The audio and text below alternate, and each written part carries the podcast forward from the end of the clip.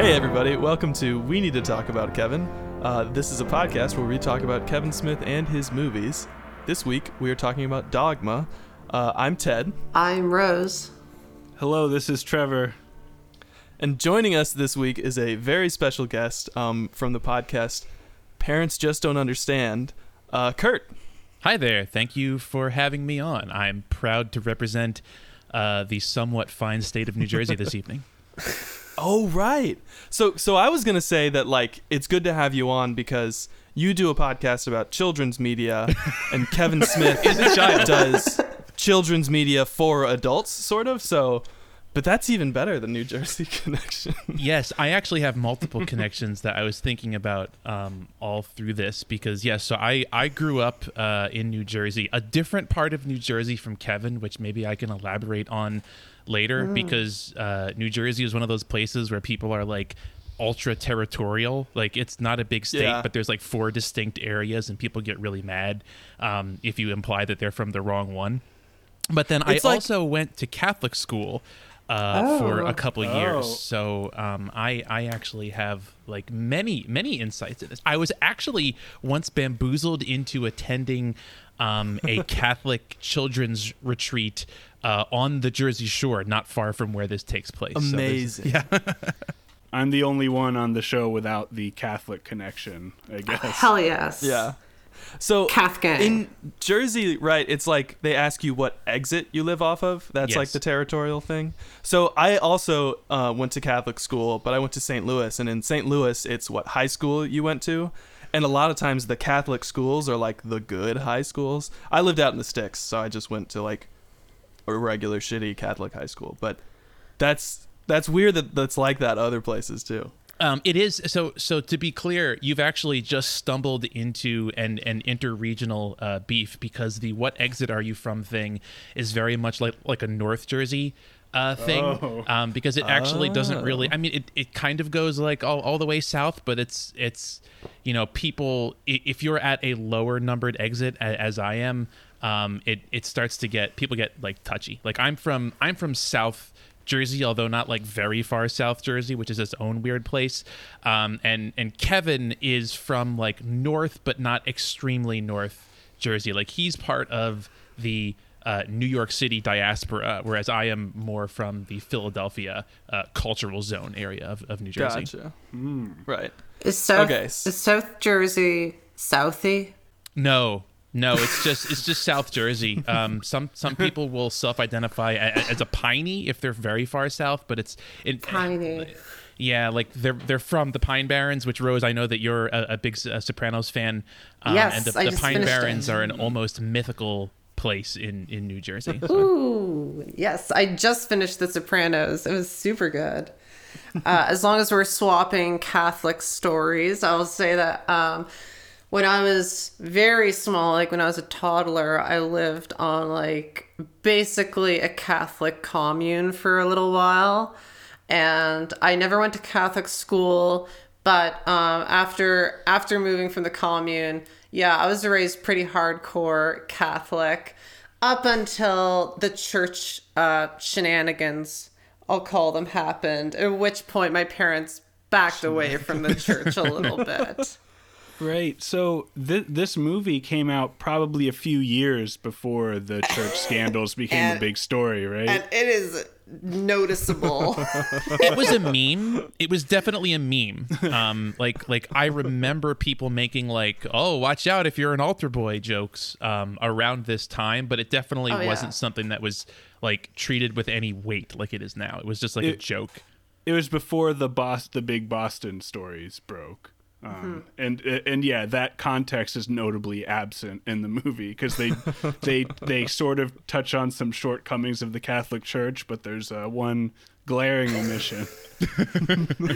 So that's like it made me think it was like not Catholic because that was missing. Like it seemed like a different sort of religion, like different sort of Christianity offshoot because they didn't make that joke because it's so obvious. But I guess back then, not it wasn't or something. Oh no, this is a full Catholic movie, and we have uh, a mostly Catholic gang on the pod tonight. Uh, hashtag Yes. Cath Gang, rise Yes. up. represent. Although, I'm so not- I I'm not Catholic. I'm just a big fan. no, I am I, I am not Catholic either. I, I was actually an Episcopal atheist who was going to a Catholic school with a bunch of very, very Catholic Italians. So that so I went to a Catholic school like for my entire until I went to college basically. Um but when I was like 16 I, I had that like atheist phase. Oh, yeah. And and the school I went to was like mostly Catholic, but there were like Episcopalians and the other kinds that I don't understand. um and, and so like but you, we still like had mass every week as part of school and we had to take religion class from, like for all four years which is more than we like were required to take i think science class which is kind of funny. It's sort of very much like ugh, kentucky creationism museum. Yeah. um but it wasn't like super religious i guess. Like there weren't like required like sacraments. It's just like you had to attend the school masses Yeah, so um, we we had the uh, the opportunity as non-Catholics at a Catholic school to do a version of confession that we were repeatedly told like didn't count, like it didn't actually um, count for anything. Like practice. God was going to be like, well, nice effort. Yeah, exactly. It's it's it. We're, we're talking about practice, um, and uh, it was basically just like sit down with a priest, and they were like, "What's up?" And I was like, "I don't know." Yeah, but um, to bring it back to, to Kevin, I don't want to jump the gun, but the the depiction of Catholicism in this movie, in my opinion, is exactly the sort of like happy-go-lucky, don't talk about the deep shit um, a- approach that that Catholics were taking around that time of being Oh, like, no, no, no, like we're not we're not weird, like you know, it's just like it's just like anything else. This is fine, you know. Like everybody can agree on such and such, and and the the truth is, of course, you know, there's like this is a very Catholic movie, but but they're definitely putting on that like, no, we're we're we're chill, we're totally cool. All right. Uh, before we dive into the religious masterwork that is dogma, uh, I figure we should go around and figure out where everyone stands on the movies so far. So I'm just gonna name each movie, and we're just gonna go around and say either good or bad, just to see where we are. so go me, Ted, Trev, Kurt. Okay. All right. Okay, so let's go. Clerks, good. good Bad. Good, but a soft good. soft good Uh, Mallrats, bad. bad Bad. Bad, definitely bad. Chasing Amy, bad. like bad but in a different way than Mallrats. it's bad with an asterisk. yeah yeah yeah Bad. I it's it's so bad that um I broke my rule about uh watching like not listening to podcasts about movies I, I haven't watched and like I, I I haven't seen it but I know in my heart that it's bad. I have faith that it's bad. yeah So so far, Kevin's track record um, seems to be mostly on the bad side, but there's some good there that we can hold on to. Um, so now with his fourth film moving into real studio filmmaking, what did people think of Dogma? It's bad. uh there's so much that I just like I was I would zone out for so much of it. but like other parts of it I thought were pretty funny and like worked pretty well. So so it's like this is the most middle ground for me of the four that we've watched so far. Uh, to to me this this is a um this is like a a watchable early 2000s ABC TV pilot. Like this reminded me of like of like Chuck. Like like I would watch it be like, yeah, I, I guess I can watch a few episodes of this. Like when Matt Damon, Jason Lee or Jason Mewes were the focus, like very watchable. When anyone else Yeah, was yeah. the focus, like massive drop off in, in in quality. Like those three carried the movie such that it can be carried. I was so worried eh, before. So Jay and Silent Bob show up ten minutes in. I was so bored until then. yes. I was like, I don't know. I don't know if I'm gonna like make it. Like this is so boring. And then when Jay and Silent Bob showed up, I like sat up and I was like, okay, like this is watchable now. I I would if if this were a TV show and it were about like two slacker angels just kind of like wandering around being shitty and getting into hijinks, like I would watch a season or two of that. I feel like Yeah. like, like Matt Damon is so charming as uh Loki. Like like I, I was actually kind of blown away by how I don't know if if the, the part was just written very well for No. him, but but like No, no. he I, I don't know. He was That was that was all opinion. Damon. I, I think the the the chemistry I mean obviously it's good between him and Ben Affleck but in this movie it had there was like the interesting twists that it took I think I didn't were really interesting. I was not impressed by Ben Affleck. It, it Oh, it come across on, man. No, no, no, no, no, no, not No, I think was he's a great. great actor, but but I don't think he wanted to be there. I got the sense that he he like did not give a shit in a way that Matt Damon was trying to give I- a shit. I thought Affleck and Damon were both great. I I love seeing Ben Affleck work in this movie, even though I think it's pretty bad. I also think Jason Lee is very good as Azrael. I thought that he's kind of like the Yeah. he was kind of the highlight of the movie for me. Uh, my biggest problem with this movie is that it's just too long. Uh, it reminds long. me, you know, I saw this movie a lot when I was a kid, but I saw it on Comedy Central, and it was a heavily edited version, uh, edited for content and for time. So they cut like a lot of stuff, and it wasn't until later in life probably that I actually saw the full two-hour plus version. But I gotta say, the edited for TV version, it's better. They cut out they cut out a lot of bullshit that's unnecessary. They tighten up a lot of stuff. All the whole thing with the shit demon doesn't appear in the TV version at all, which is uh, Honestly- perfectly fine. You can lose that. It was stupid. Uh, it's just this movie. It, this should have been a ninety minute movie, uh, and it's Yeah. just way too long. Everything was You, you left out that the shit demon part was also racist.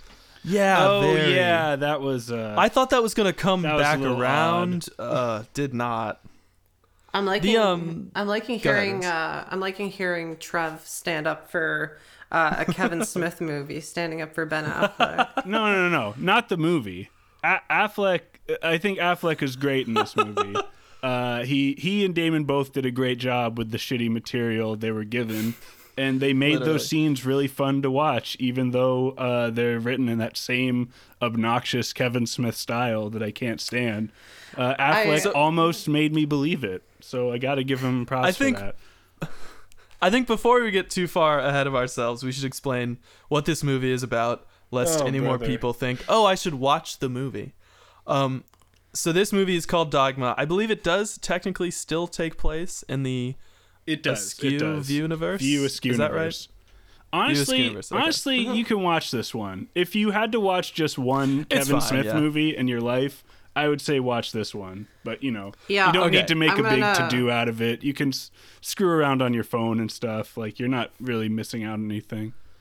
Yeah, I'm gonna say I actually I actually kind of like this one, but I also had I had similar complaints that I think there's problems in the pacing of it and Oh, the yeah. editing of it. It But before we get too far, uh, we should like do lay out the the premise, I guess. right. So this movie is about the church, uh, like the Catholic Church mythology, basically. Like if you've ever like read the uh, the Lightning Thief books, probably a lot of people are not the kind of person that would read those, but it basically it takes all the like old Catholic mythology with the angels and the devils and all this stuff, and it brings it into the modern world, and it's real. And the story is two fallen angels are trying to get into heaven. By doing so, they would like end the universe or something, the View Askew universe.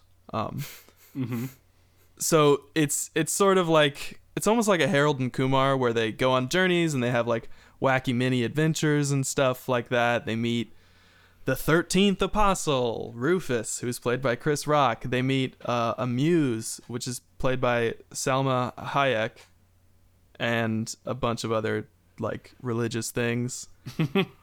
um, and Jay and Silent Bob are there the entire time. Um, one point about the angels, they're I, I, they're not actually fallen angels. They they were cast out of heaven, but they they they are not like fallen with with Lucifer. They make a point of of pointing that out. Like like Yeah. they were kind of kicked out for other reasons. They're kicked out for not working, right? because they So, yeah, stopped uh, killing people for God. But so what all this like entails is a lot of really long monologues about Yeah. like it's basically mo- it's like a the teen bible that they give for youth pastors. Like it's it's There's- just that, but it's there's a lot only of like the cool parts.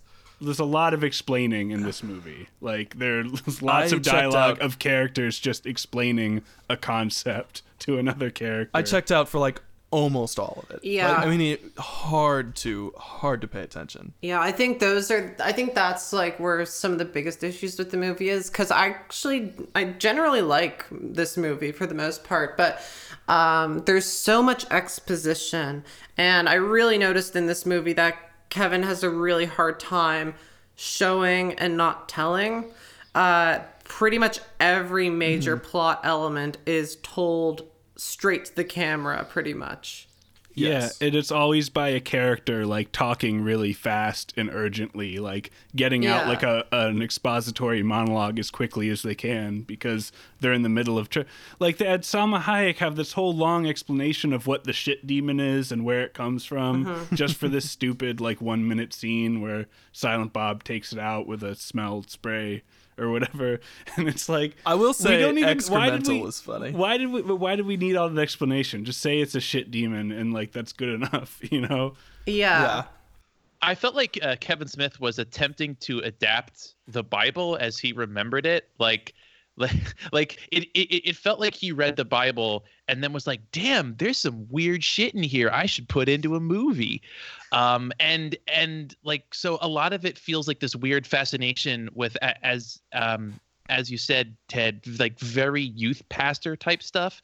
Like um, at two two separate times, uh, Bethany, who is a terribly written character, uh, Ke- Kevin's first female protagonist, and like is basically a non-existent character in my opinion, asks, "So what's he like?" First about Jesus, and then about God, and, and like th- that's like that's her role in, in, in the point of, of this Yeah. being like an exposition dump. She exists to say, Grigori? Wait, tell me more about that. So that someone like Alan Rickman can go on for two minutes, uh, you know, explaining something to her. Yeah. I think if you cut out Alan Rickman and Salma Hayek from the movie, it would be so much better because Yeah. they do No. No, no, no. Most I like I like Alan Rickman. It just sucks. I like him. Bethany sucks. All his lines are awful. I still find it every funny, line though. is just a fucking exposition thing that I just didn't pay attention. To. So- I just Sal- find I the think way he he delivered talks them well. funny. when you get to Salma Hayek, like it definitely feels like we're at one character too many now. It's like there's a Yeah. big Yeah. chunk of the movie where we're just meeting one new character after another, and then when we get to the muse, who's for some reason working as a stripper in some shitty little strip club in the middle of nowhere. Uh, it's just it's just like okay, That is, like, this is one the more most- character than we needed to tell this story. That is the most cuttable scene I have I ever know, cut all of seen. that strip club stuff out. It's I've so useless. Never seen. I've never seen anything that is like serves l- such little point, and it's almost like they write in more fluff just to justify it later. yeah. the, the the whole part where she's dancing goes on for like m- more than a So minute and a half, an incredibly long amount of time, and, and serves zero purpose. It's it's it's just so weird. it seems like Kevin just needed to have some like horny content in there.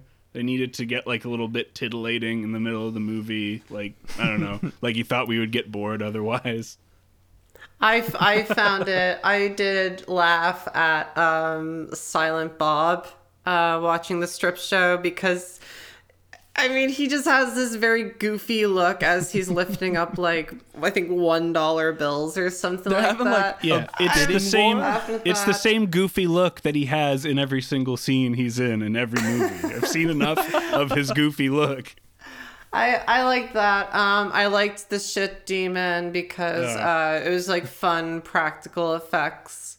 I did like the practical effects of the shit demon. Um, also a little cameo. I'm, I, I'm pretty sure I'd have to go back and check, but I'm pretty sure Hooper was one of the gang members Yeah. there. he was, yeah. Yeah, the main uh, blood guy was the guy who played Hooper. Yeah. Um, but the dialogue in that scene was like some of the the worst in the movie because it was just pure exposition and it wasn't useful exposition either. Ke- Kevin has a real preoccupation with the angels not having genitals that comes up again and again and again. Yeah. is that it's funny something once.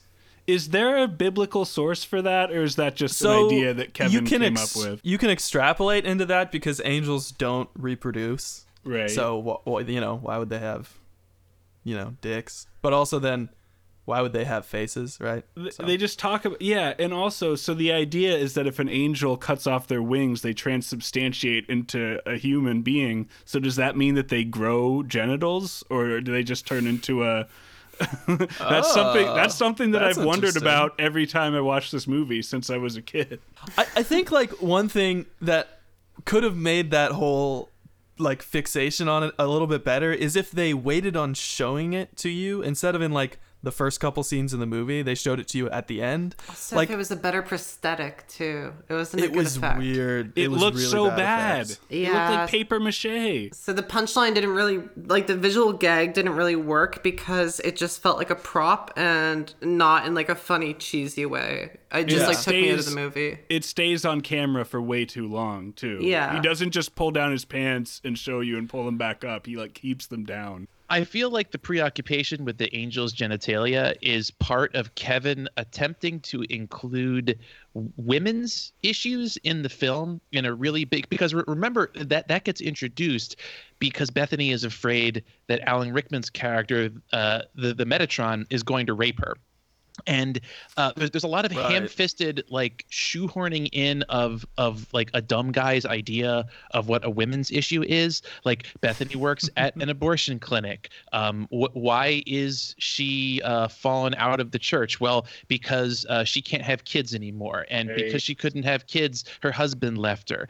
And you know she she has to like um like faux bargain for sex with uh with with Jay and Silent Bob. Like there's there's all these weird attempts to like shoehorn wh- what feels to me like a dumb guy trying to be like, ooh, like what what what are women concerned about? Uh, reproductive issues and uh, rape. So I'll get like right to that as soon as Yeah. possible. and then not mention it again which happens in every single every single one of his movies he brings up something like that could be interesting like usually class based but this time it was with the abortion stuff and then it's just gone they just don't talk about it anymore I think the um the real sincerity of this film and the way it does approach questions like that uh, really took me by surprise watching it and did honestly like bring me back to my my Catholic youth, my my roots.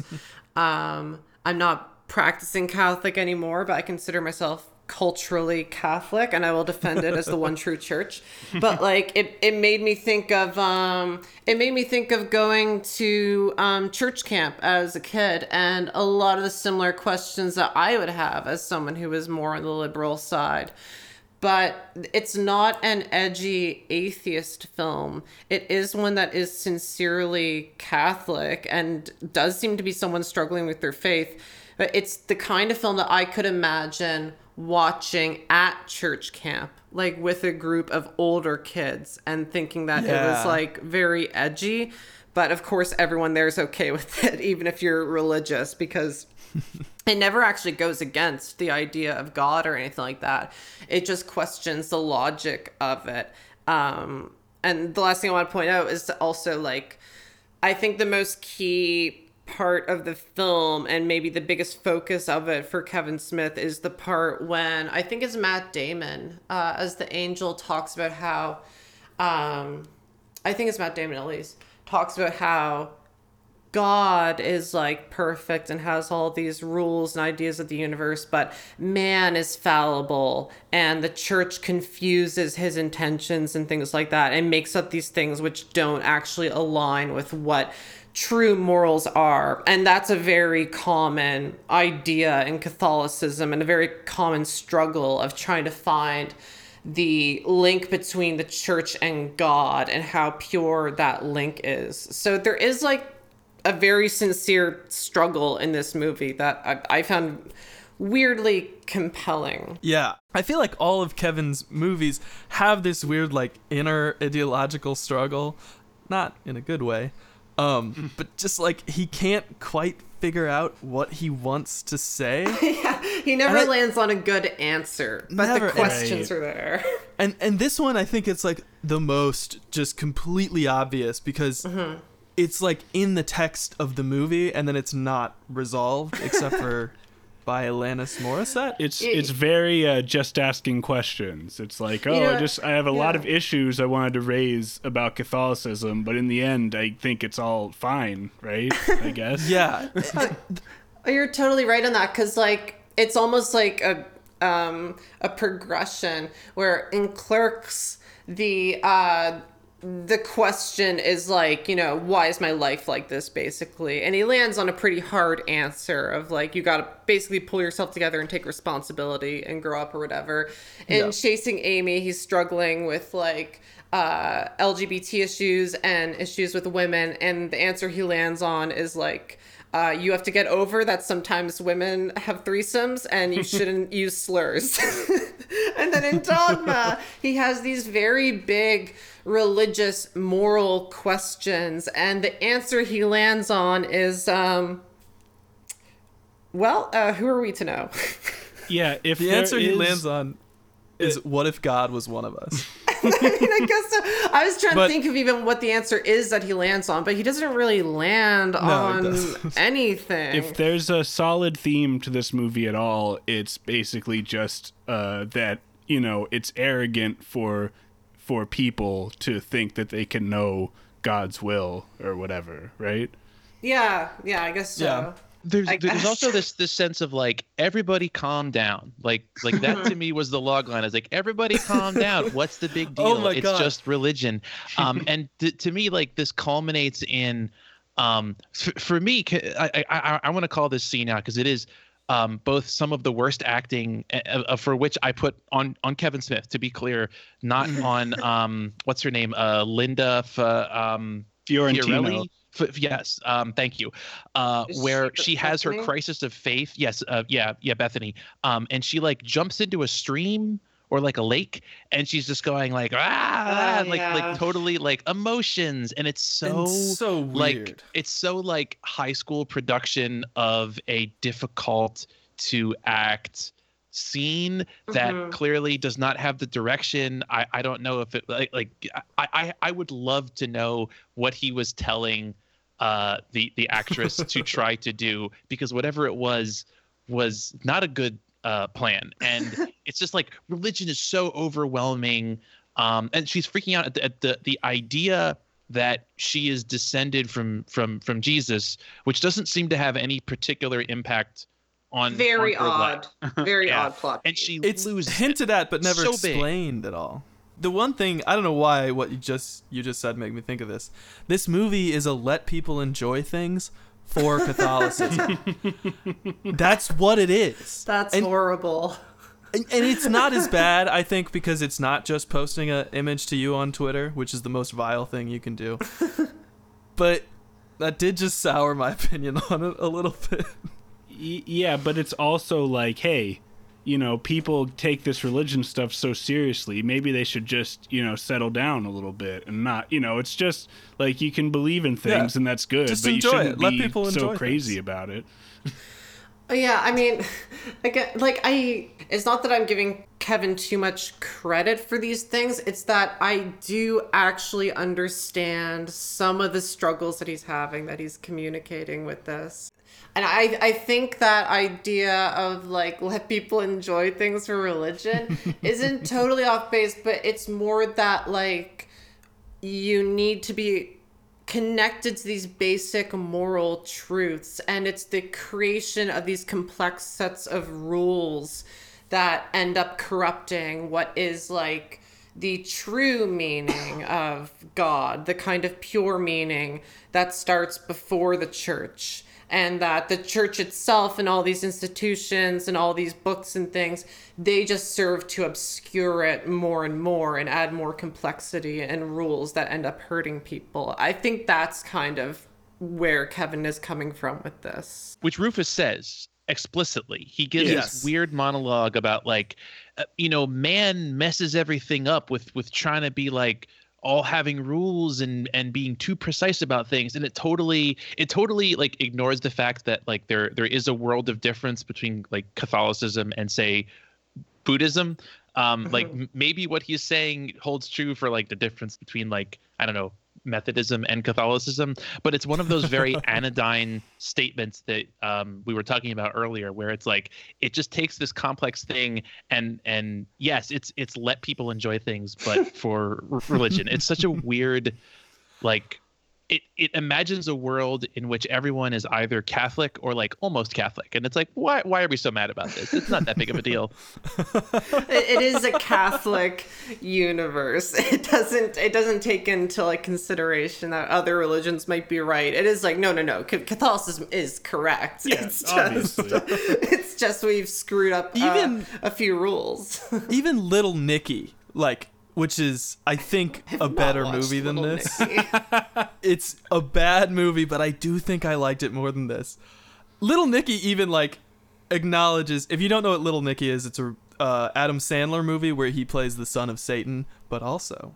No, I'm not going to spoil that movie. Don't um, I will not watch Little Nicky. I'm sorry. but this is a moral thing. I think the twist in Little Nicky is, is really good. Um, n- anyway, it's an a, a- one of those like later Adam Sandler movies where he hadn't totally given up, but he had mostly given up. Um, it features heavy product endorsement from Popeye's Chicken. yeah. But A, even a memorable movie- cameo from Quentin Tarantino in that film as well. Oh, you're right. E- even that movie like takes into account even his jokes that like the other religions exist. Because when I watched it, I was pretty young and I was like, oh, what are, what are they talking about? I don't know what that is. But this movie is so singular in its like idea of the world that it, it's like sort of loses its believability. I, like Isn't that the Catholic mindset though? it is, yeah. that might be why I liked it a little bit. That is more. that is the first commandment, basically. Well, I Yeah. I wanted to just come back to this Los Angeles Times uh, interview from 1999 real quick because Ted, uh, you mentioned earlier how the abortion thing comes up in the beginning and they never really do anything with it. Uh, Yeah. So in in this uh, interview, uh, Kevin is kind of defending himself against the accusation that his movie is sacrilegious or satanic or whatever, and he's trying to argue that like it's actually a good pro-Catholic movie and they shouldn't be mad. So they kind of asked him about the individual things that the church is upset about, and um, this is this is a little quote uh, from the article. Um, so Bethany works in an abortion clinic. So what? This, Smith says, is a classic Christian tale of a sinner's redemption through faith in God. so, Kevin, buddy. so in the point of view of the movie, if I'm taking Kevin at his word, it is abortion is indeed sinful, and she was wrong to work in an abortion Wow. clinic, but she's No. redeemed by serving God. No, that can't. Oh my god. Wait, wait, wait. This is this is very important. Was she? Did she get divorced, or was that like? She was divorced. Yes. Her- oh my husband- god, that's a dub. That's two big Catholic sins. No, no. So, so her she she did not get. I, I mean, her her her husband left Yeah, her in husband be, because she couldn't have children, which is a very, which is part of her like why she hates the church, which is such a like terribly sexist way to set up like well what why is this female character the way she is well she can't have kids and her husband left her makes Right. sense doesn't it thanks kevin that's ve- very nuanced of you good job The weird thing is like striking a woman barren is like a very Old Testament type of punishment Yeah. thing. So maybe Yeah. he was alluding to that, but I mean, Yeah, don't wanna give him definitely. And of the doubt. uh, her her sinful occupation at an abortion clinic seems to be Oh, inversely God. tied to the fact that she herself uh, can't conceive a child. Uh, so, so she's terminating other people's pregnancies against the will of Oh, God no. yeah, to, Trev, to you're- compensate for her own against the inability. And don't forget, don't That's forget how it's vile. resolved, which is at the end, God, Alanis gives her- brings her, yes, and it's like you you are pregnant now, Jake Sully. Um, uh, I I didn't ask you, uh, so have fun with that. Thanks, bye. Like, Yeah, she's giving And- birth to the new Jesus, basically, right? She had an immaculate conception. Yeah. and she is in the end of the movie it's revealed that the reason she was chosen to be the one to go on this journey was because she is a relative of Jesus through uh, Jesus's mom, Mother Mary, and Joseph uh, explicitly said in the film fucking after you know Jesus was yeah. born. Which that's not uh I mean that is something that there's a scholarly basis for that Jesus had brothers and sisters that were left out of the Bible. That's so that's like not something Kevin just pulled out of his ass. No, It it's is- not. it is denied by the Catholic Church and Yes, one of the it's reasons not- they hated the movie. They do not but recognize it. pretty much any religious scholar would agree that that would probably happened. Yeah, I was um I was kind of surprised watching this movie that um I I very often just find religious like Christian humor, even like satires of Christianity, very embarrassing and cringy to watch. Uh but for whatever reason, and it might be because there does seem to be a genuine respect for theology or something. I wasn't really embarrassed watching this movie. I, I didn't like get the cringe factor. I was kind of Yeah. worried that I would. I actually like I was pretty all right with with most of it. I I actually felt the same way. Like I was expecting like that to be the worst aspect of the movie, but that was the thing that like I think worked pretty well. Yeah. But but when I was watching the movie too, like um and slowly realizing what a respect Kevin actually does have for Catholicism, I was laughing, thinking, you know, zoning out during the movie, as I think we all did from time to time. And I was thinking of like Martin Scorsese and The Last Temptation of Christ and Silence, you know, these very powerful, slow films of people facing God and destiny and the universe and questioning the great meaning of life. And this is Kevin's version of it. So it has like a turd monster and smoking dope with angels and shit like that. And I was like, this is how a very dumb guy processes the great spiritual existential questions of the universe. I will say that I, I legitimately laughed out loud twice during this film. And both times it was Matt Damon delivering a line uh, it just like really well. Um, there's that point where uh, he and Bartleby are talking about basically like, oh, we should we should slaughter some people. That's how we'll get back into God's good graces. And they're getting on the elevator, and as the elevator doors are closing, the woman looks over like in horror, and Matt Damon goes, "No, not you. Don't worry." Um, I I cracked up there, and the other time was um, when he comes back to to attempt to kill the woman for not saying God bless you when he sneezed. Just the way he delivers that line. Again, like Matt Damon does a really good job with not very well written material. Like le- Yeah. legit Yeah. like like I, I, I want to see Matt Damon doing more comedic films because like he was pretty I, I, like like again he he squeezed two actual out loud laughs out of me which I, I don't know if Oh. I've ever laughed at any other Kevin Smith film out, out loud Oh, Matt Damon is very funny. Did you see the uh, the Coen brothers uh, True Grit remake? He's Oh, yeah. I he's did. he's he's so He's funny in that. Yeah, he's great. He's pretty funny in uh, Ford vs Ferrari, which is not a good movie. Haven't seen that one. He's It's not not, a good fun. movie. He's not funny in the astronaut I- or whatever I that also- one's called. Ugh. I also think I know Kurt wasn't impressed by him, but I thought Affleck made a very compelling villain uh, in this Same. movie.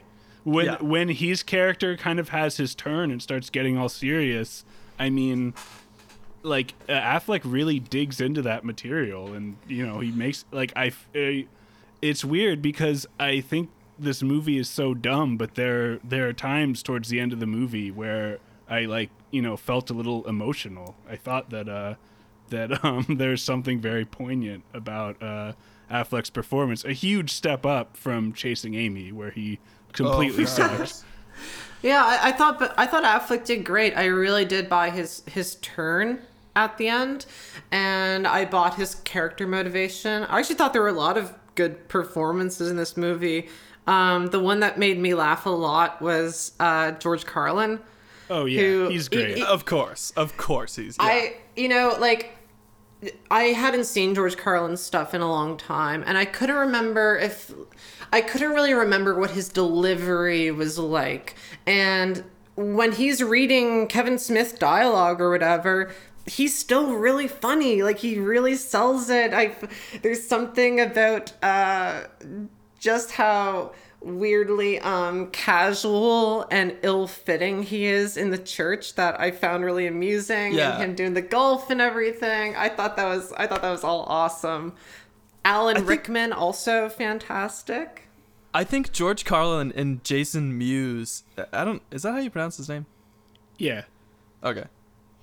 All right. I think George Carlin and Jason Mewes both have this weird effect in the movie of that like even though a lot of their dialogue is really bad, they're really good at delivering it in a way that is like still entirely their own and like very funny. Like I laughed out loud at a lot of the uh, Jay and Silent Bob parts, and Same. I I didn't realize the Buddy Jesus because it's like a meme now. Yeah. It's the Jesus with the thumbs up. I didn't realize that was from this movie. Yeah. That was I thought that was hilarious. That's a very funny uh I guess statue that they had made. yeah. That's that that is a terrific prop. Um, I, I think that the Alan Rickman and like George Carlin thing is that Kevin Smith's dialogue in this is very corny and insincere. Um, like like it's attempting to be sincere, but it comes across as insincere. And those two characters are kind of like right. being like cynically sarcastic about it. Like like so it works the fact that the, the dialogue doesn't work because George Carlin is delivering it in this very like shit shit eating corny way. Like, like oh like that that's funny because it comes across as very cynical and salesy. And likewise, Alan Rickman comes across as not wanting to be there, which is how his character ought to be. And so, you know, wh- whether that was, you know, because he didn't want to be there or because it was an intentional decision on his part, like it, it, it just works. And it's, it's pretty Yeah. funny. The idea of like, I am the Metatron. Oh God, I really don't want to be doing this. This is all so stupid and below me. Yeah, So, and, and you know what? I'll give um, I'll, I'll, I'll, I'll give even more credit here because I think this could, I think this is likely an intentional script decision. Uh, at the heart of this movie, as we discussed, there is this very sincere question of Catholicism, this very sincere spiritual journey or whatever. Um, which is really portrayed by Bethany, who's the worst character, just awful. I I couldn't stand her. But pretty much everyone she interacts with is someone who is like very, very deep in religion, not just the belief system, but the actual either institution or actually from the spiritual realm. And everyone she interacts with is basically tired of it already.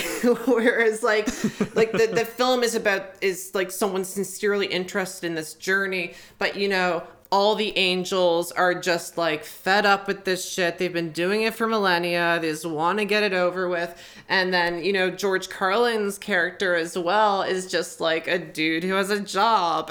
And, you know, there's that great line where um, he's smoking and someone says, like, uh, you get them while they're young, like the tobacco industry. And he just like sighs and he goes, ah, if, we had their numbers. like that, uh, that stuff's all great. And I found that, um, the uh the conflict between how insincere and tired everyone was with how sincere the dialogue is written it, it made for a lot of funny moments for me I just wanted Bethany to have any agency, any point Oh, of view, yeah. anything at any point in this movie. Like nine tenths of her dialogue is is her doing the like the like Metal Gear repeat the last thing that someone said as a question thing, where someone Oh, yeah. mentioned like a choir of angels, choir of angels, Snake, what? Yeah. Metal Gear, like She's- and, and Uh, I, she's also just so like nonchalant and smug about everything from the very beginning. Like when she first meets this angel and she's seeing him do miraculous things, she's immediately just kind of like over it and like sarcastic and being like, "Oh, oh, come on, you want me to do like?" There's no point where she's like, "Holy shit, is this really happening?" She just immediately goes to being disaffected by it, which I found very like it didn't feel like she was a real person, you know?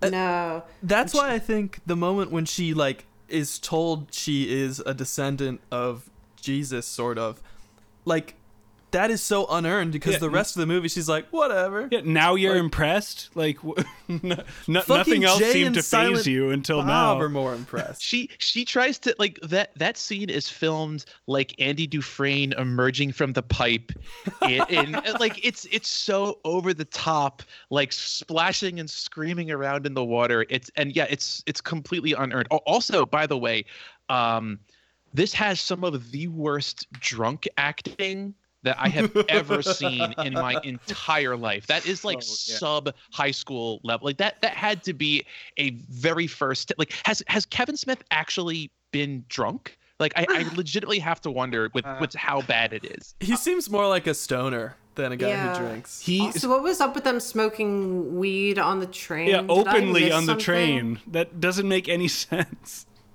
You you can't you can't just do that. They're like on the dining car. There's people all around them. Well, they maybe have like divine protection or something like that. Yeah, sure. I I did like um the interaction. So so I I wanted more of Jason Mewes and Matt Damon's like budding friendship. That was really Yes. pretty great, good. where They're like getting high and they're like pounding on the table, and Matt Damon is like so like childishly gleeful about it. I I love that. Like I want I that I, is what I wanted to be the entire movie. I I, I would Yeah. honestly watch an hour of that easily. They had The duo- chemistry. uh, The duo of Jay and Silent Bob just like interacting casually with anyone is always like so good. It's like in Uh-huh. this movie and in Chasing Amy when they're briefly in there just to talk with Holden is like the best part of the movie. And it's so I think sad you're that going a little overboard, but I mean, yeah, they're. Fu- I do have to admit though, this movie has the only like uh silent bob moment that i think is actually really funny is when he throws he just is just throwing both of the guys off the train he's like lighting up a cigarette and he notices that someone is like looking at him horrified and he just goes no ticket like that for some reason that just makes me laugh especially because Yeah, in it's very simple. in the other movies they give uh silent bob these like obnoxious monologues or whatever Yes. that- but like i really liked and actually the no ticket line would hit even harder if we hadn't ever heard him talk before which i feel And like then- it would uh, uh, but yeah it's just this very brief like because you're not expecting him to talk and it's a funny line i think that's a a better way to employ the device of silent bob talking it's it's a funny line. It was even funnier when you know Harrison Ford used it originally before Kevin Smith like repurposed it. Like Wait, it is a that? funny line. Yes, It's from Indiana Jones. yes, Oh, Idi- uh, yeah, that. yes. It's um, Harrison Ford and uh, uh, Sean Connery are stowing away on the Zeppelin Uh-oh. in um, is that is that is that uh, Holy Grail? Um, That- Yeah, it has la- to be. no idea. last Yeah. Crusade Yes, yes, thank sorry, you. yeah, Last Last Crusade, and um, ha- like Indy goes and beats up a bunch of na- uh, Nazis and throws them off the back of the Zeppelin as it's taking off, and this whole like dining car of like well dressed, you know, like German aristocrats turns and looks at him in horror, and he says, "No ticket." Um, so, so Oh, yes, it okay. is I stolen from a better film. Ah, Oh, thought I was- I that. I didn't catch ready- that either. I was ready to give Kevin credit for writing a decent joke, but I take it I- back. He's stealing Spielberg valor. I think it still does work because It- Silent it- Bob it- is so different from It it, Indiana it still Jones. works as a funny moment. Kevin just doesn't get the credit for conceiving an actual also- joke so- that made me laugh. at the end, uh, he subver- sub- uh, he subverted another Kevinism, and that he sort of set up a moment for uh, Bob to have a like monologue. They even like gave him space, and then all he says is "thanks." Thank God. And That I would've- thought that was the last thing too. the last thing I needed by then was to hear a fucking silent Bob monologue. Like there wasn't enough sincerity happening already. Trev, So- I was I was so worried watching this movie that we would get to the very end and then Bob would stand up at the front of the church and be like, "Dogma." The thing dogma you know the, th- the thing about religion man back five ten years ago i used to go to church every day and then it would go for like a 15 That's really good. story or something You should pitch a spec script to Kevin Smith, honestly, because that that that checks out. So, one thing that this film did, I think, more than the others, and Rose kind of touched on this, and that it's separate from the first trilogy of his movies. Um, it it is lacking some Kevinisms and also sort of introduce some new ones. So what I was really disappointed by was the music was not nearly as good as the last three music. What movies. are you talking about? I was not into the music, Oh, like at all. I was gonna say that I thought the score is one of the best parts of the movie, and Oh, no. wha- one of I the did reasons not like it. one of the reasons that I think this movie almost works is that Kevin assembled some talented people. He got a pretty good cast. I think Robert Yeoman was the cinematographer, and you know they managed to make it look pretty decent. And I thought that the Howard Shore uh, score was uh, pretty good, and some of some of the moments in this movie I enjoyed the most were when no one was talking and they're actually just setting a mood. Like in the very beginning, the scene with the hockey demon kids attacking the old man, who we later learn is God. Like there are moments where with the the music reminds me of like Ghostbusters or something. Uh, I don't know. I I thought it was pretty good. So so I was not into it. I I I am fundamentally uh, a smart dumb guy, so I don't really know where like a cinematographer you know starts and stops in their duties. Um, but the the way that this was edited and like filmed like is very bizarre to me because what what kept occurring to me as I watched it was there's never any sense of place from shot to shot. Yeah, like like it feels at times like people walk through a door and jump across the country.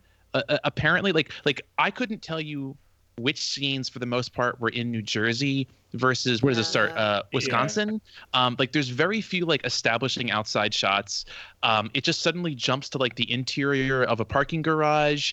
Um and then suddenly they're at the top of an office building. Suddenly like they're on a train. Like there's it's just this weirdly um you know oh and also the way that the dialogue is shot uh, I jotted down that it looked it looked like like a Mass Effect like auto generated cutscene at times because it's just like shot reverse shot um, and it the the shot would only ever last as long as someone was talking and then it would immediately cut to the next person who would say their line and then cut back and it had such a very like weirdly mechanical uh, w- way. It just it was extremely off-putting and disorienting, borderline. I, I would say. Now, I, again, uh, I'm a dumb guy, so maybe that's not the cinematographer's responsibility. But I was not impressed by that aspect of it. Well, that's. Yeah. Uh, I mean, for one thing, don't get me wrong. I'm not trying to say that it was great on a technical level. I'm just uh, comparing it like on a curve to the previous three movies. It feels a lot more like a movie. Like it feels more I agree there, competently yeah. filmed. And what you're talking about, I think, is mostly an editing issue. Although that is that does come down to the cinematography somewhat also uh yeah it's not great. It's very uh like basic level like studio quality. But i think that that is a step up from anything he'd done so far. And also ted just to make sure i understand you right are you saying that you like the music in the previous three movies? Because that's yes, baffling. I that's love the music to in me. the previous yeah, I'm three with movies. Ted. the It's music Not yeah the yeah Berserker song is fucking great. That's but the, sort of mu- different. the music in Mallrats is fucking so shitty.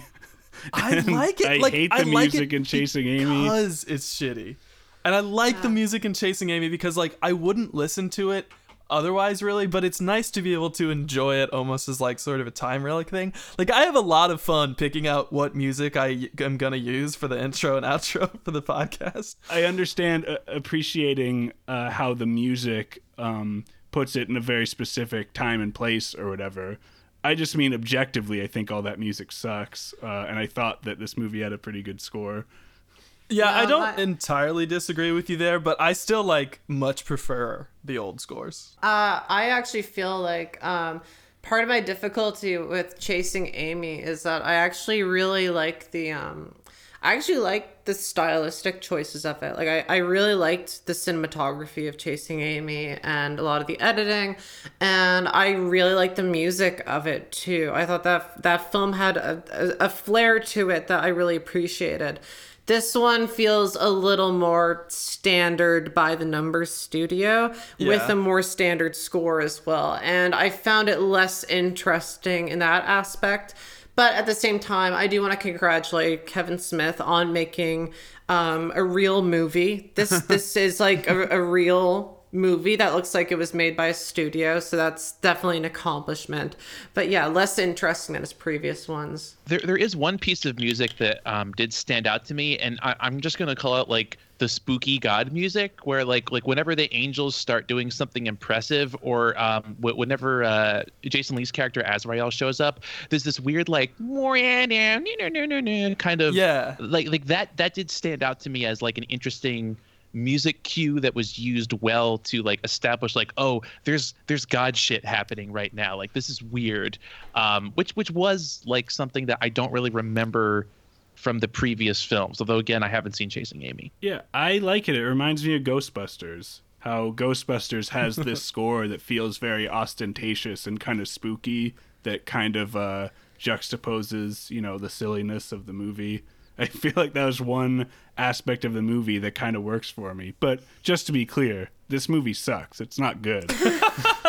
I don't I don't think it sucks, but now that you bring up Ghostbusters, it does make me think like maybe there maybe that is something that's kind of missing with um with Dogma is kind of like an opposing force to Kevin's particular style because part of what works so well about Ghostbusters is this blend of different perspectives and different uh, different styles of humor and writing and stuff like that.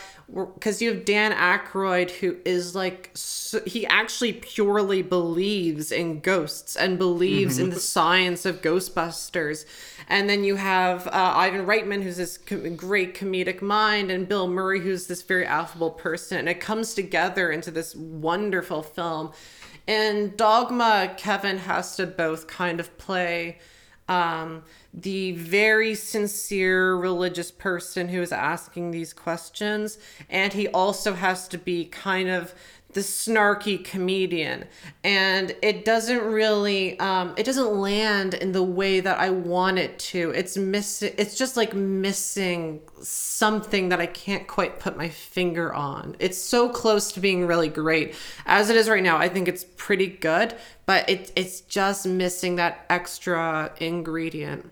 So, Ro- Rose, you had a super good comment at the end of the Chasing Amy episode where you said um, it was something about how like uh, it's it, Kevin Smith's movies are very personal. He has like a very personal point of view. Like he's trying to make his own movies, and it would it's nice that somebody got that opportunity. It would be more nice if more people got that that that opportunity. Um, and that rung so true to me.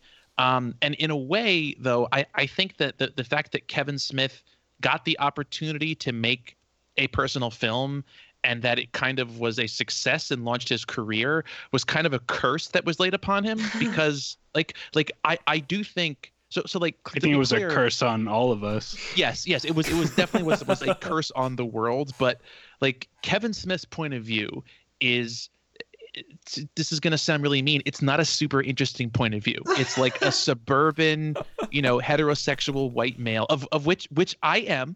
Um, and I grew up like I think Kevin Smith did, thinking, wouldn't it be good? You know, me and my friends are so interesting. Our little suburban Oh, lives yeah. have so much nuance. There's so much interesting stuff going on. However, unlike Kevin Smith, um, I did not get the opportunity to make that into a movie, and I was not in some ways cursed with an, an infinite adolescence uh, by having my belief that I was interesting vindicated. So, like, I, I think that Kevin Smith, like, makes the sort of movies that probably should exist. Like i do think there are good movies to be made about like the experience of growing up in you know this particular milieu of you know like suburban new jersey. That's probably something that should exist. And like other other movies uh like you know paterson for instance is kind of i think getting at the same thing. But Kevin Smith like never grew because he was like, you know, I, I think it's very interesting if if I just present my point of view with like me and my friends, and the world was like, yes, it is. Here's some money and a career, and he's like, okay, good, I'll just keep doing that. And so that I think that's where you wind up with a movie like this, where it's this very personal thing that shows no growth, no self examination. Um, it's it's exactly the movie that I, I think he would have made uh, at the time he made Clerks if he were a somewhat better you know filmmaker and somewhat more confident. Like there's there's no real growth. He needs to be bullied a little bit, is what I'm saying. Hey, you know what it actually That's makes uh, me what I'm here for. You know what makes me think of when I hear that is actually um, I just finished The Sopranos, and it makes me think of uh, AJ, uh, the thoughts I was having about AJ, of this kid who's so caught up in all these things that he's just learning, and he's convinced that he's the first person to think of them, to think of these moral questions. So he is still on the surface level, but to him, everything is new. So he's very convinced that he is the first person to think about it, even though everyone's had these questions. It's just that most people have kind of moved past them into other aspects of their life. And yeah, I think you can see a similar kind of thing going on with Kevin Smith's films, at least at this point is in his uh, career. I don't know what comes afterwards, um, where it's um, yeah, I mean, compare again to Martin Scorsese and Silence and uh, Temptation of Christ. Like you look at works like that by that are by someone who has spent such a long time thinking through these questions and what they really mean to him. And he still doesn't have answers, but he probes at these very deep concepts in very interesting ways. And Kevin is still very much on the surface, which is why if I watched this as I did at 13 as a Catholic kid, yeah, it seems very smart and funny, and I can relate to a lot of it. But now, as an adult, uh, it's it, what he has to say isn't very interesting. I think it also played better in 1999. Uh, so there's there's this show um, called uh, Welcome to Eltingville, which was on Adult Swim. They only ever made one episode of it, um, and it was based on a comic, and it's about like a group of like white suburban nerds who live in North Jersey, in fact.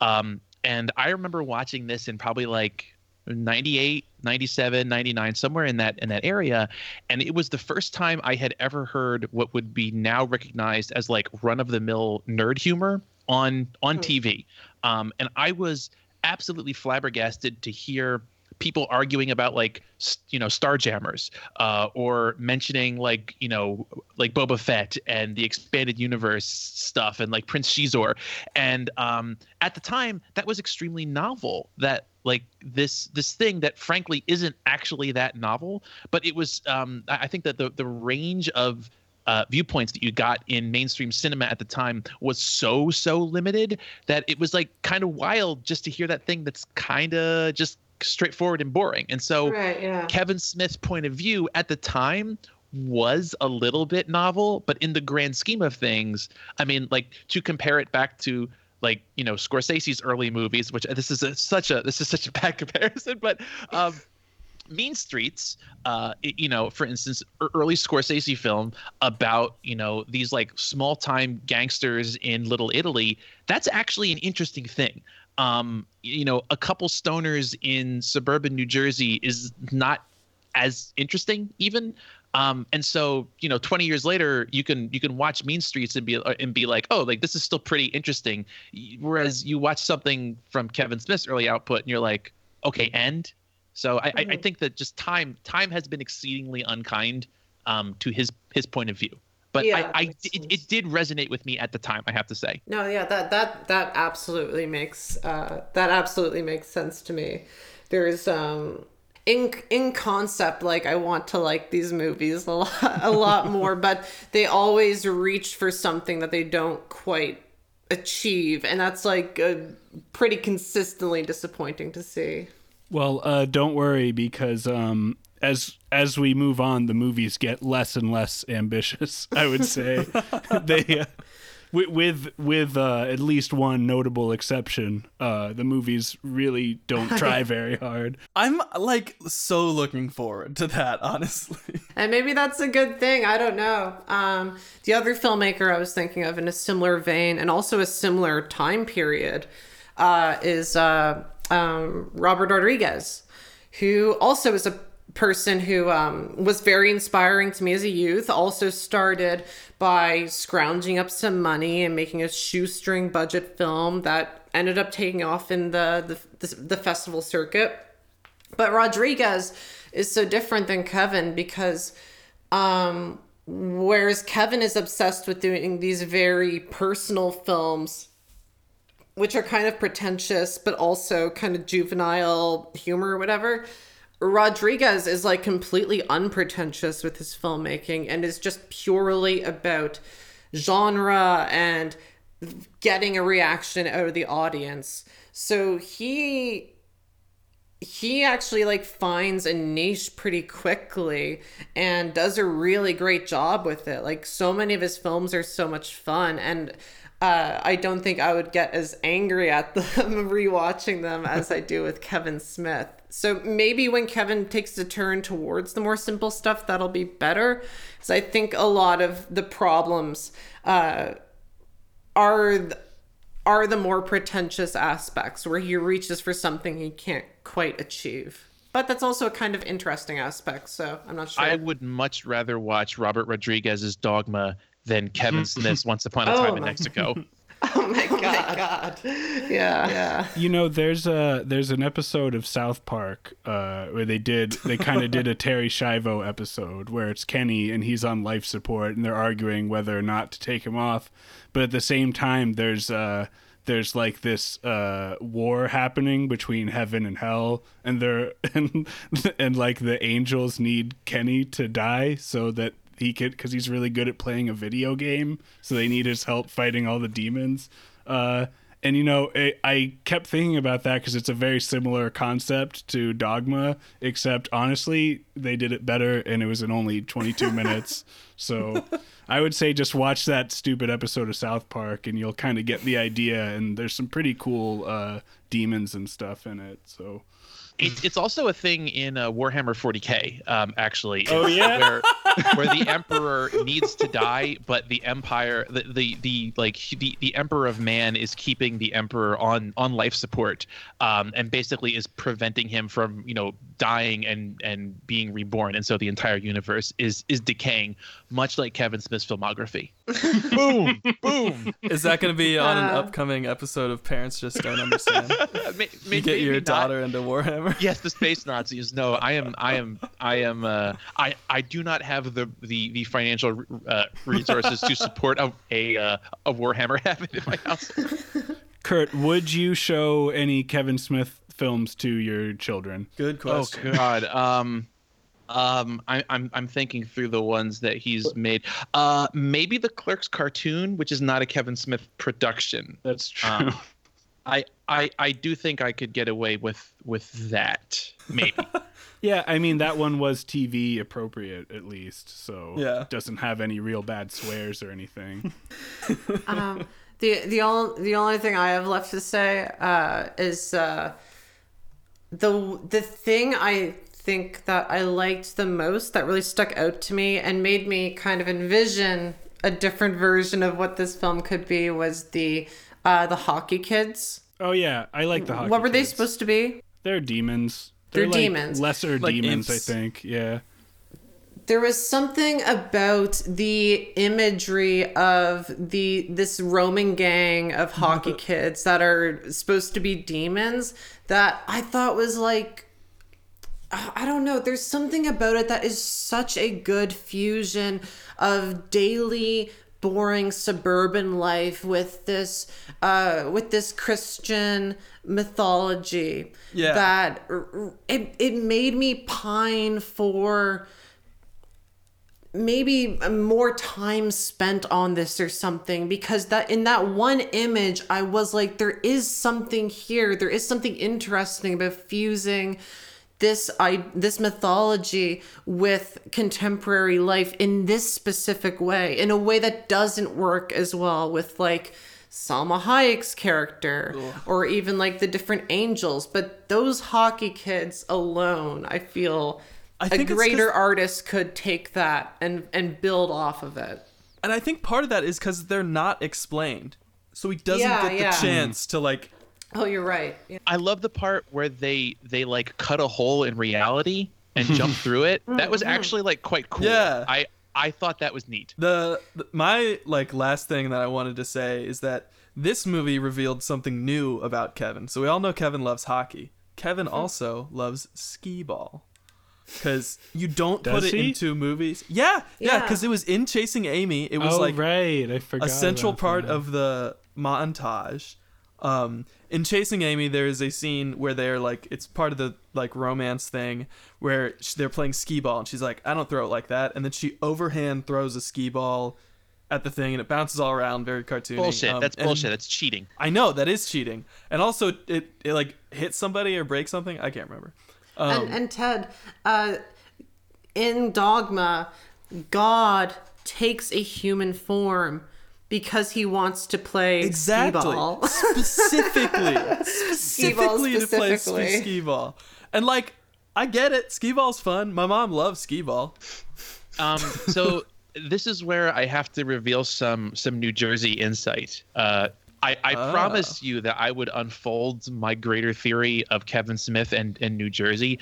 The so the skee ball thing is very specifically an Asbury Park, New Jersey thing, um, which it's mentioned in passing. Um, that that's that's where uh, uh, John Doe Jersey, um, who who turns out to be to, to, to be God, um, was was attacked was on the Asbury Park um, boardwalk, and there's in, in the opening shots, um, there's which is actually weirdly is was like reversed like like the film looks like it was reversed um I, because i if, if you all remembered in, in discord i sent you a bunch of, of images of where Yeah. i had been at that spot um, and there's a building that was collapsing into the sea, uh, which was the Palace of Skee Ball. That was literally in like the 70s, I think, at, at the latest, was a giant like skee ball place. Um, so that's why God was there on the Asbury Park um, Ah. boardwalk. But this, I think, ties into um, a greater mythologizing of New Jersey as a place for Kevin Smith. Um, and Kevin Smith, I think, is not alone in New Jersey residents for for doing this. Um, and so n- I grew up in New Jersey. Um, New Jersey is barely a place. Um, it has very little culture of its own. Um, it really it, it barely has major sports teams. All of the culture is kind of being stolen from either New York or or from you know Philadelphia. Um, in some respects, you can almost think of it as like like North Jersey is a parking lot for New York City, uh, and South Jersey is like people who wish that they were in Philadelphia but will never cop to it. Uh, the last thing that happened that was of any import in New Jersey was uh, the Lindbergh kidnappings in 1932. Um, nothing has happened there since. Um, and growing up in this very cultureless place. So, so again, like New Jersey is in the shadow of these big cultural centers, has no major city, uh, and so it constantly attempts to create its own culture out of nothingness. And I think it does this in the form of mythologizing itself. Um, and I think that's why the like New Jersey is this weirdly mythical place in the Kevin Smith filmography because if you grew up there, you feel put upon. Like you are from nowhere, and so you kind of have to turn the nowhereness of it into something unique. And I, I think you see a lot of stuff coming out in Jersey that's like this. Uh, again, I, you know, the the Pine Barrens are an almost uh, mythical place. Those those uh, those weird state books um, originated in New Jersey as a as a uh, fanzine or not a fanzine, just like a zine called uh, Weird New Jersey that was predicated on this notion that New Jersey is a fundamentally weird place, and it kind of is.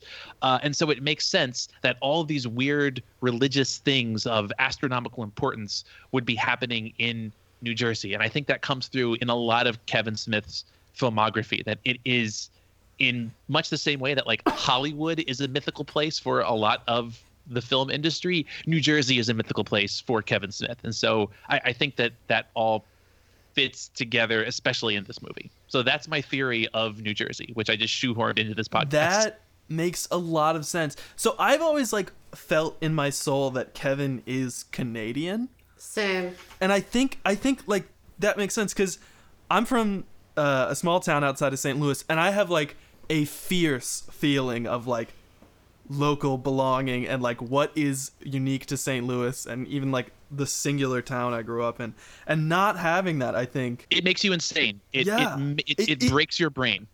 that is like wild. It's it's like how uh it's you know what it's like um it's a lot like uh, Mike Judge um in like suburban Texas.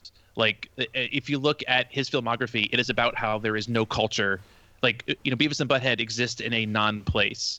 Uh, um, it, it- the what the hell's it called? Uh, office space exists in a a non-place. It is fundamentally about about a non-place and how how weird that is. Uh, actually, uh, this this this makes it even more sad. Asbury Park used to be in the like 40s a big vacation destination before the development of inexpensive air travel and then it it, it lost that and it became a, a non-place so I, I think it, it it broke kevin and this is what we get as a result I, I believe it. Makes sense to me. Does anyone else have any final thoughts on the movie? I'm good. I really wanted to get the skee ball thing out of me. All right. Uh, I'll just say uh, that I thought this was far and away uh, the best th- movie Kevin Smith has ever made. Uh, I wouldn't go as far as Rose to say that it's pretty good. I would maybe say that it was okay. I might be willing to call it okay. Uh, still fundamentally bad in the way that uh, all of his movies are, but overall a big step up uh, for Kevin, I think. Clerks is still my favorite, but uh, Dogma I think is also good. Yeah, I, I think I'm I'm still sticking with Clerks as my top one. if if this were a tv show again i would watch it um, for a couple seasons and then lose interest um, Same. although when we don't probably have time to get into this there are a bunch of yikeses uh, that are late 90s things that were kind of Oh, fine yeah. that didn't age well Yeah. we had a lot of that on the last episode, so um, Yeah. I think you can just sort of take that for granted. We don't need to pick apart each one. Yeah, if you want to hear us go into how Kevin is canceled, uh, last episode. yeah. Well, uh, anyway, if we're ready to move on to Kevin's receipts, uh, I'm ready. okay. Well, um, I'm gonna go ahead and send you guys a couple of images. This is another um, kind of a visual exercise, so I'm gonna have to provide these for the listeners so they know what we're talking about. Um, I don't know if uh, I don't know if you remember, but uh, 2016 was kind of a big a big topic of conversation God. in 2016 was dead famous people Oh my god. Oh my it god. was it was it was a big year for uh, celebrities dying and people uh, posted about it a lot and kevin was certainly no exception um, i'm not going to read his like long uh, heartfelt posts about each of the important people that died i really just want to talk about for a little while there, for a good run, every time someone famous would die, uh, Kevin Smith would make a long, long Instagram post about it, and it would always be accompanied by a little cartoon picture of Jay and Silent Bob at, at the grave of the respective uh, uh, famous person. Webcomic esque. Yeah, very shitty webcomic style art of Jay and Silent Bob crying over, for example, David Bowie. So these two that I just sent you are pretty simple. You know, you've got it's David Bowie's grave and it's got the famous uh, Thunderbolt logo on the grave. Jay and Silent Bob are looking at it and crying, and they also both have the the thun- the lightning bolt on their faces. Uh, and then then there's one for Prince, uh, who also died around the same time.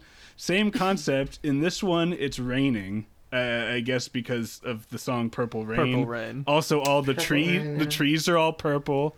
Uh, on Prince's grave, there's a car. Does he have a big song about a car? I don't know. There's also I have doves. no idea what the car is. doves are crying because Prince has a song called "When Doves Cry." Yes. This sucks so bad. this is like this is like uh, eighth grade uh, notebook art yes. And they're both different in like just a, the strangest amount of ways. Like the lines are different thickness, the art style is just slightly different. And it's like, did he draw both of them? I don't think Kevin drew these himself. I would be sort Yeah. of impressed No. actually if he drew this. I ass- no, it has to be an artist. Yeah, he had some like webcomic artist friend who drew these for him. And that When, makes it whenever so someone weird. famous dies, he hits up his friend. and is like, "Hey, I need another sad Jay and Silent Bob picture." I like the implication that that he knows three things about Prince, but only one thing about David Bowie. yeah, all he could come up with for David Bowie was the lightning bolt. I don't know if any. I mean, it's a complete, pretty blank picture. Otherwise, I don't know. You if could like else- put is. Mars in the background. I mean, the moon is already in the background of the picture. Just put make it red. That's all you got to do. Yeah. Besides his uh besides his music, David Bowie is also like a visually Right. stunning, memorable person. So many looks, so many I like iconic images you could yeah. use. Also, I and mean, David Bowie just gets lightning bolt. the standard move for this type of post would just to be to accompany it with a picture of the person, right? Like that's what most people would Yeah. do. You would get some especially cool looking picture of David Bowie and post it. Kevin Smith, however, feels the need to insert himself in his own personal like mythology into And it. a literal grave, like li- So- a literal grave in a So Da- forest. David Bowie and Prince do not appear in these images. It's just a gravestone with their name on it, and Jay and Silent Bob crying about it.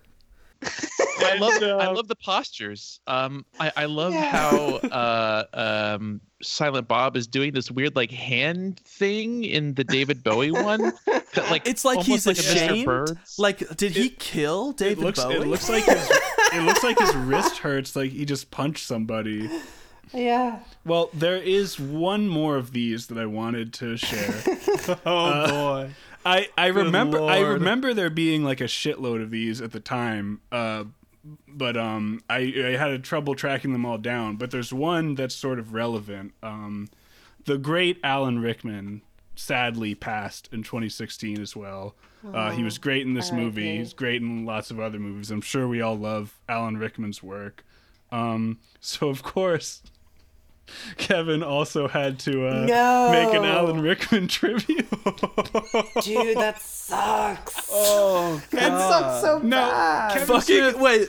he worked with Alan Rickman in this movie. They made a movie together, but instead of instead of making any reference to the movie that they did together, he puts he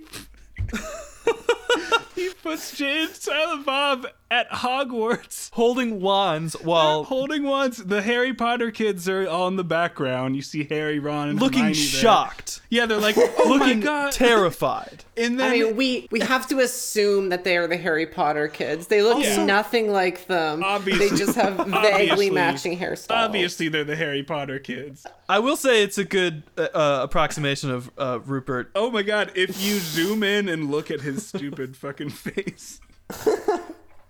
Like that right. tracks for me. So it's yeah, that's fine. So it's Alan Rickman's grave at Hogwarts, and there's a white owl with a beard and glasses on the grave. Yeah. I guess the owl is supposed. I mean, I know Head uh, Harry has a white owl named Hedwig. Yeah. but who who is supposed to be evoked by the the owl's I have beard no and glasses? fucking idea. Yeah, I don't know. It, it's definitely supposed to be someone. Is the owl supposed to look like Kevin if he were an owl? Yeah, he's but that's not Kevin. what That's Silent Bob. They're different guys. He's disassociating. I I'm so confused by the owl thing, and it's not even It like occurred to me what this reminded me of. Um, did any of you used to read in the dark times? Ain't it cool news? Uh, a, No, a tiny, they tiny they used to have these really bad um, little comics at the top of the page Oh, right, of yeah. um, Harry Knowles drawn as different movie characters, Oh, and Oh, it no. reminds me so much of. Oh, my god! Is One that thing- him? Is that Is Harry that Knowles? Harry Knowles? the owl? No, it, it it can't it can't be. I reject this notion outright. By the way, that's not what an owl looks like. it's got the things coming out of its head that like maybe that's an owl. Uh, I mean, it's uh, uh, obviously it's evoking Hedwig, the owl from Harry Potter, but beyond that, I don't know why. What the beard and glass? I don't know what that means. One thing that I think would make these truly great is so in Dogma, all the angels are wearing hoodies under a blazer. That's right. Every single yeah. angel. If if instead of whatever this is, he put like Prince in a hoodie under a blazer. Oh my god! and then you know David Bowie hoodie blazer. and they're all like at the end scene of Happy Gilmore, they're waving down at Kevin. you could do everybody that died that year in hoodies and blazers, and that would be maybe the greatest post of all time. Yes. No, it was he. Uh, each of the images included a, also a very long, heartfelt message. I didn't want to read those. You know, they're very sincere. Yeah, I don't wanna That's do not. that's not what I'm focusing on here. It's the truly baffling cartoon images that I just can't get over. Especially this Alan Rickman one because it's completely you have to about make Harry this one the Potter. cover. Oh there's, my god. There's there's nothing but Harry Potter shit in this picture. You know what? You know what it reminds me of is um the famous Spider-Man comic where Spider-Man sees 9/11 happen, and and then Doctor Doom cries. Yeah. Doctor Doom looks at the wreckage of 9/11 and he just starts weeping. Yeah, Doctor Doom, Kingpin, Juggernaut are all there crying, and Juggernaut also like did 9/11 in an earlier comic, It- or, or he did just, like, it half of hits, uh, 9/11. it hits that tone of um complete sincerity for one thing, but also being completely inappropriate. Right. It's, it's it's such poor taste, but it's so sincere, and he's just too dumb to realize how bad it is. like this is a really, really bad. heartfelt thing, and just just incredibly gauche and bad. I like to imagine the uh like the artist friend that Kevin has that hopefully is like getting paid for these commissions. Just like re you know, opening up the paper one day and seeing Alan Rickman has died and just being like, cha-ching. Kev, did you hear the news? Is the tree in the David Bowie image the same tree on the left in the Prince image? Like, like did did he start from like like a template? So almost. It's it's different. It's not exactly the same They're tree. fresh. Yeah, I think these are all unique images. I don't doesn't look like the elements were me- reused. You know those like the the like Twitter gangs that all have like the same custom made avatar. Oh yes. like oh, what's that guy's name that makes them? It reminds me of that, where it is like clearly made, but like it's still the same exact thing. Right, yeah. It's got a specific shitty style to it that carries through in all of them. Yeah. the, just the the inclusion of the Harry Potter kids just really sends this last one over the top for me. I really Yeah, the shock look. Yeah, they're not shock even crying. They just look they look scared. I love what the composition can tell you about the the the way that this uh, image was made. That like clearly they they made it, in my opinion, without the Harry Potter characters at first. Then we're like, Yeah. "Hmm, this isn't clear. Oh, Where you're can I fit in the Harry Potter characters? Because like ha- Harry, you can actually see him. Uh, Her- Hermione gets one eye and then is like, nah, well, that's that's fine. Um, and then and then Rupert Grint, um, you can you can see he he looks like young Rusty Venture from the Venture Brothers, and you can just kind of see his angry face peering through in in in the background, just barely visible. I, I just noticed something looking back at all of them. In all these pictures, Silent Bob is crying, but Jay is not. Jay just has a sad face, but doesn't actually have tears. Well, he didn't want to presume on Jason Mewes. Yeah, but, you yeah. he can make his own posts. You know who Harry looks like in this comic is uh the main character in Loss. yeah, in, in the Yes. Loss comic when he bursts into the hospital. Oh my god. He's got the same shocked expression. Yeah, Control Alt Delete, that's what it's called. I just know that comic by its name. Loss. Yeah, this is definitely that same style. Oh, also, I zoomed in and it looks like they actually did give Harry Potter a little swiggle on his forehead to be the lightning bolt. If you look Oh, real you're right. closely, they they did it. So make no mistake, that's him. It's the boy who lived. I am I'm trying to zoom in here and I, I still don't totally believe you. That It's like two pixels. So I- tiny. I think that must have been intentional. Ah, boy, that sucks. Well, that's uh, what I brought for show and tell today. Does anyone else have anything? Has has has he been posting anything recently? Like, uh, does does Kevin Smith have have any takes on on current events, or is, is he blissfully unaware? On the Mallrats episode, Yeah. we mentioned that when the Iran stuff was happening, he said like, "Oh, I just stopped writing the script for Mallrats 2 and like, dang, the yeah. world's crazy." Yeah. Going back to watch mo- write more Mallrats and it's like, Yeah.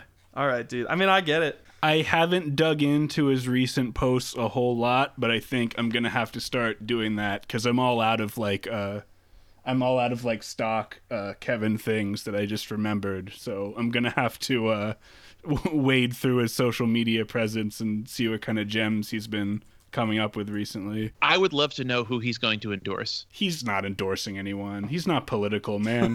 the closest thing he came to making any kind of political statement was just being like, "Oh man, the every the sure is scary what's going on in the world. Better get back to my Mallrats 2 script." You know, like I don't I don't Yeah. think he's gonna come out and endorse any candidates. Okay, I may have figured out who the owl is. Okay, lay it on me.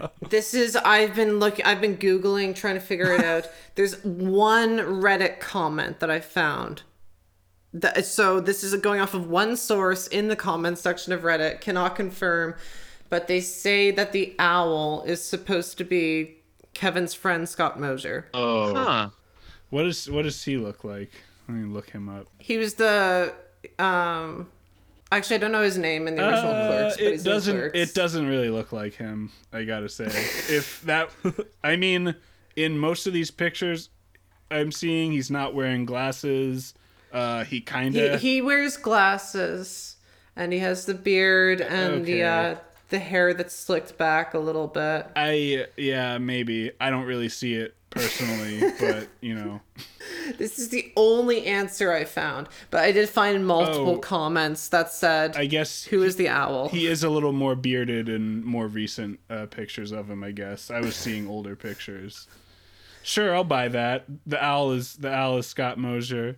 This may surprise listeners at home, but searching who is the owl in the Kevin Smith Alan Rickman comic does not bring up a lot of uh, results. Yeah.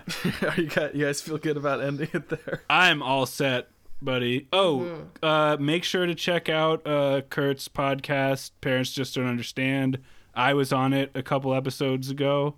Uh, check that one out if you want. It's a great podcast about children's uh, media and parenting. Is that right? Yeah, that is exactly right. And yes, that was a you you came on uh, with our mutual mutual podcast and friend Jordan Haas to talk about DC superhero girls, uh, which was a good show and that was that was a fun episode. Yeah, and we we, we talk about uh, children's media, parenting. Um, we get a little bit political. We are, you know, I, I would say an, an explicitly uh, leftist podcast for the most part. Um, yeah, it's uh, you know, it's it's a good time. Um, I like to think that uh, it's fairly interesting whether or not you have kids. Our most recent episode at the time of recording this um, was we had uh, Do Not Eat of YouTube fame came on and talked about Thomas the Tank Engine. Great episode. Uh, thank you, and uh, why uh, Mao's Great Leap Forward produced such excellent trains. So you know, so yeah, definitely, definitely come come come check it out. Uh, and you know, would would love to have uh, you back in a future episode. And in fact, honestly, consider this a standing invitation for any and all of you to come on. Although probably not to talk about Kevin Smith. Uh, I have I have no interest in talking about his. I don't have any fucking interest talking about him outside Yeah, of we this do enough of that show. already. Check out check out Flower Guardian on YouTube. Watch Rose's right. videos.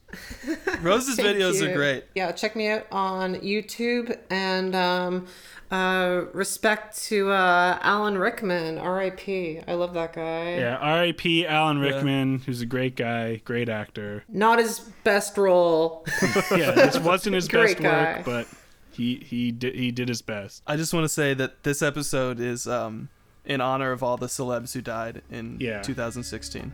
We're keeping all those celebs in our hearts always. Okay, bye everybody. Bye. Bye.